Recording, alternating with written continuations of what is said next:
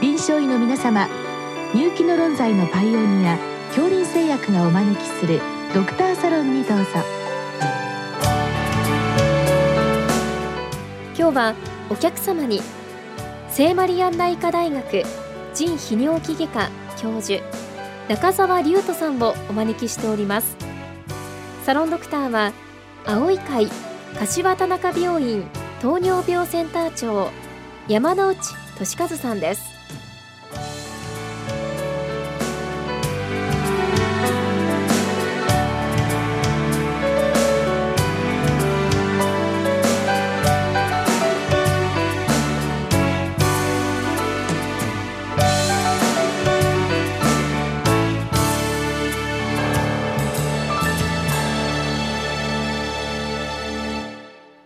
中澤先生よろしくお願いいたします。お願いします。え今日は千葉県の先生からのご質問前立腺がんについてでございますけれどまあ2つ質問がありますが初めの方ですが、まあ、前立腺がん進行ゆっくりしていると言われますが骨転移で見つかるケースもあるようですが、まあ、それ発生したがんの悪性度の違いによるものでしょうかということでございます。先生あの私どももこの前立腺がんというと、まあ、真っ先に割に予後がいいがんだという印象を持っているわけですが例えば実際5年生存率などで見てこれは裏付けられているわけでしょうか？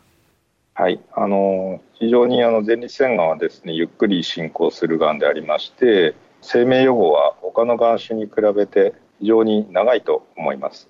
ただまあ5年と今お話ありましたけどもあの10年生存率で語られることが多いですがあの骨点を有していてもあの比較的予後がいいというのはあると思います。うんうん、まあ10年ぐらいは平気できると見てよろしいわけですね。そうしますと。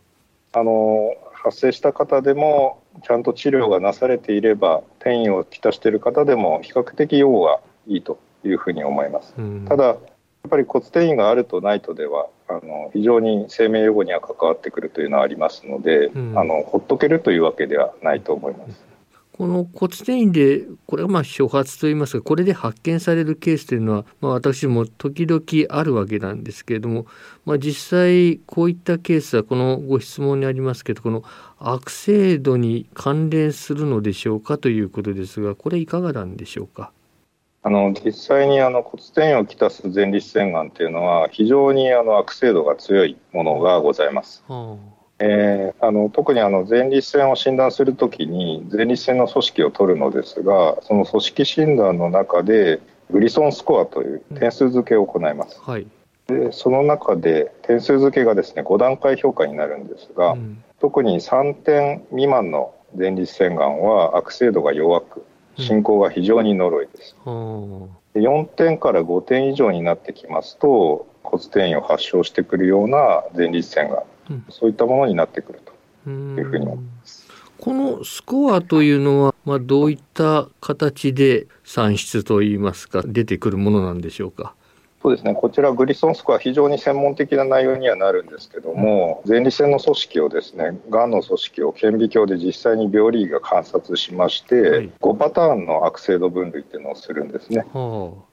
でまあ、これはもうシェーマといってあのこういう病理組織だったら1にしましょう2にしましょうって決まっておるんですね、うん、この前立腺がんの中にはこの悪性度がまばらに存在するといろんなパターンのものが存在しますので、うん、まあ、それを病理が診断していくというふうな形になってます。まばらにというのはこれ一つのがんの中にまばらに存在するということでしょうか？そうですねグリソンスコアが3のものもあれば5点のものもあったりしてですね非常にこれがこの前立腺がんの予後の経過を分かりづらくさせているというふうに言われています。あそれがまばらに混じっているわけですね。混じってるんですね。はい。そうするとあの政権の組織、まあ、たまたま取った政権の部位でも多少違ってくることはあり得るわけでしょうか？ありますね。なので、まあ政権非常に大事でして、あの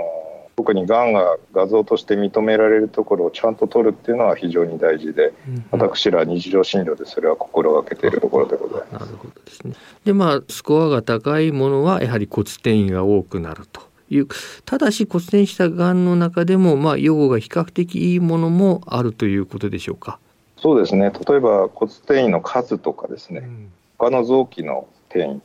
そういうものによって非常に予後が分かれてきます。あとは先ほどお話ししたグリソンスコアですね、うん、この点数が例えば4点のものが少ないものの場合は転移が起こしていても予後が比較的長いもしくは薬物治療がよく走行するといった方が多いです。はいさて次のご質問です。これもおなじみの PSA 検査についてですが、まあ、60代で PSA が1程度で6ヶ月なし12ヶ月後に変化がない場合以降のチェックはどうしたらよろしいでしょうか。PSA 上昇のない前立腺がんはあるのでしょうかということでございますけど。それこれあの PSA 検査もこれはあの我々のイメージの中でもこの腫瘍マーカーの中ではまあ最も信頼度が高いマーカーの一つなんですけれども。実際これあの感度得意度の面で非常にいいというまあ裏付けは出ているわけでしょうか。はい、あの感度得意度ということで申しますと非常に感度はよろしいです、うん、ほとんどがんの方を見逃しはないというのが感度になるかと思いますけども、ただ得意度に関しては、えーと、若干この PSA が上がったからといってですね、す、べ、ての方が前立腺がんかというそうでもないんですね、えー、例えばまあ慢性の前立腺炎とかですね、はい、あとはこう機械的な刺激ですね、うん、の自転車に乗ったりとかそういうこうサドルがこう当たるようなものですとこの PSA が疑似的に上昇してしまうと。いうことで経過を見ていると下がる方もいらっしゃいます。あ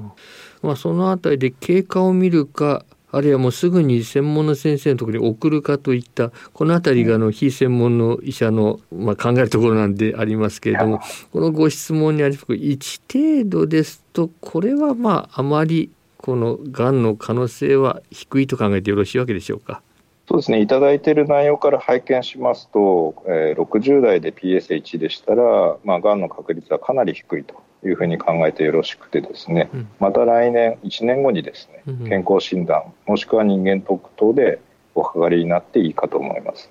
ただあの、年齢非常に大事でして、あえー、あの PSA の基準値はですね4未満が正常値というふうにしておりますが、こちらの基準値はですね一応70歳以上の方の基準値になります。例えば50代から60代前半の方に関しましては PSA は3点で専門的に区切ることがございます。3ぐらいですか。はい。だからお若い方で PSA が4に満たないからといって、うん、あのゆっくり見てるのはあまり良くないかもしれませんので、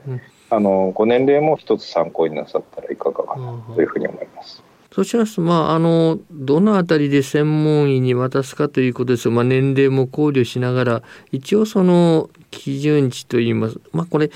一応3から4というふうに考えてよろしいわけでしょうか。うね、あの通常、この PS を測っていらっしゃる方、まあ、50代から60代、もしくは80代の方中心かと思いますので、まあ、全年齢考慮しますと4でよろしいというふうにあのガイドライン上は言われておりますので、うんまあ、4を超えた段階で専門の施設、うん、泌尿器科等に紹介されてはいかがかなというふうに思います。そうですね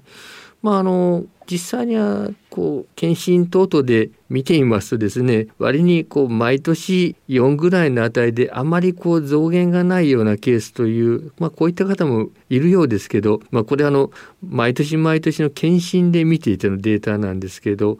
こういった方に関してはこれはどう扱っていけばよろしいわけでしょうか？そうですね。あの毎年同じ数字であってもですねまれにですけども PSA があまり動かないのですが実際はあの画像に映るようながんを持っていらっしゃる方もいますね。実際にあの僕らもそういう方をご紹介いただいてみますけどもそういう方はやっぱり形上画像で出てきてしまうがんに関しては非常に順番に関係があるというふうに言われておりますので、まあ、あの12年見て変わらなくてもですね1回専門の施設にはいらっしゃっていただいた方がいいかなというふうに思います。もう一つこのご質問 PSA が上昇しない前立腺がんはあるのでしょうか？これはいかがでしょうか？そうですね。実際あの非常に稀ですけどもございます、あの先ほど言ったあのグリソンスコアで分類ができないようなですね特殊ながんという方がおりまして、うん、まあ、あの神経原性腫瘍というちょっと専門用語になるんですけども通常の前立腺がんと全く違う組織像の方がいましてそういう方はこの PSA が上がりません。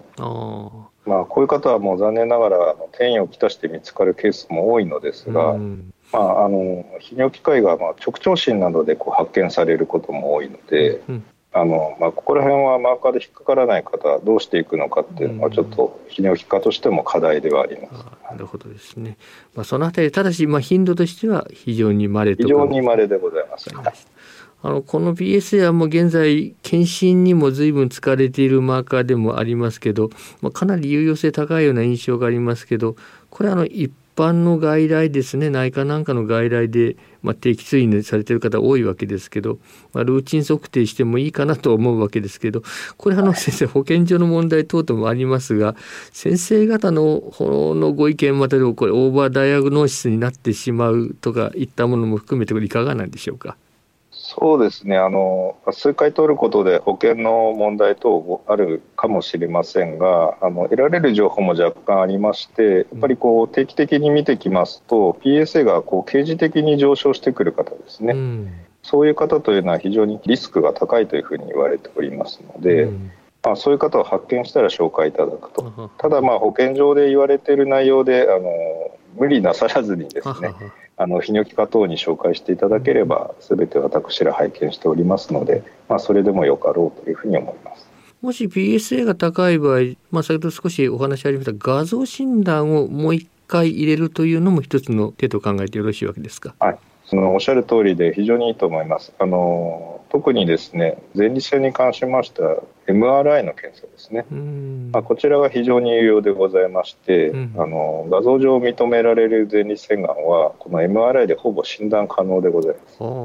あの直腸診その他ございますけど。そうですね、はい、直腸診よりも非常にあの感度得意度ともに優秀でございまして、まあ、さらにあの被爆もしない検査でございますので患者さんにとっては非常にいい検査かなというふうに思います。木川先生どうもありがとうございました。はい、ありがとうございました。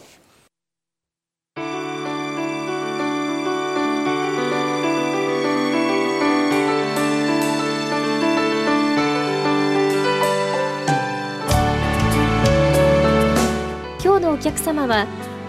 聖マリアンナ医科大学腎泌尿器外科教授中澤隆人さんサロンドクターは青い会柏田中病院糖尿病センター長山内俊和さんでした。それではこれで恐林製薬がお招きしましたドクターサロンを終わります。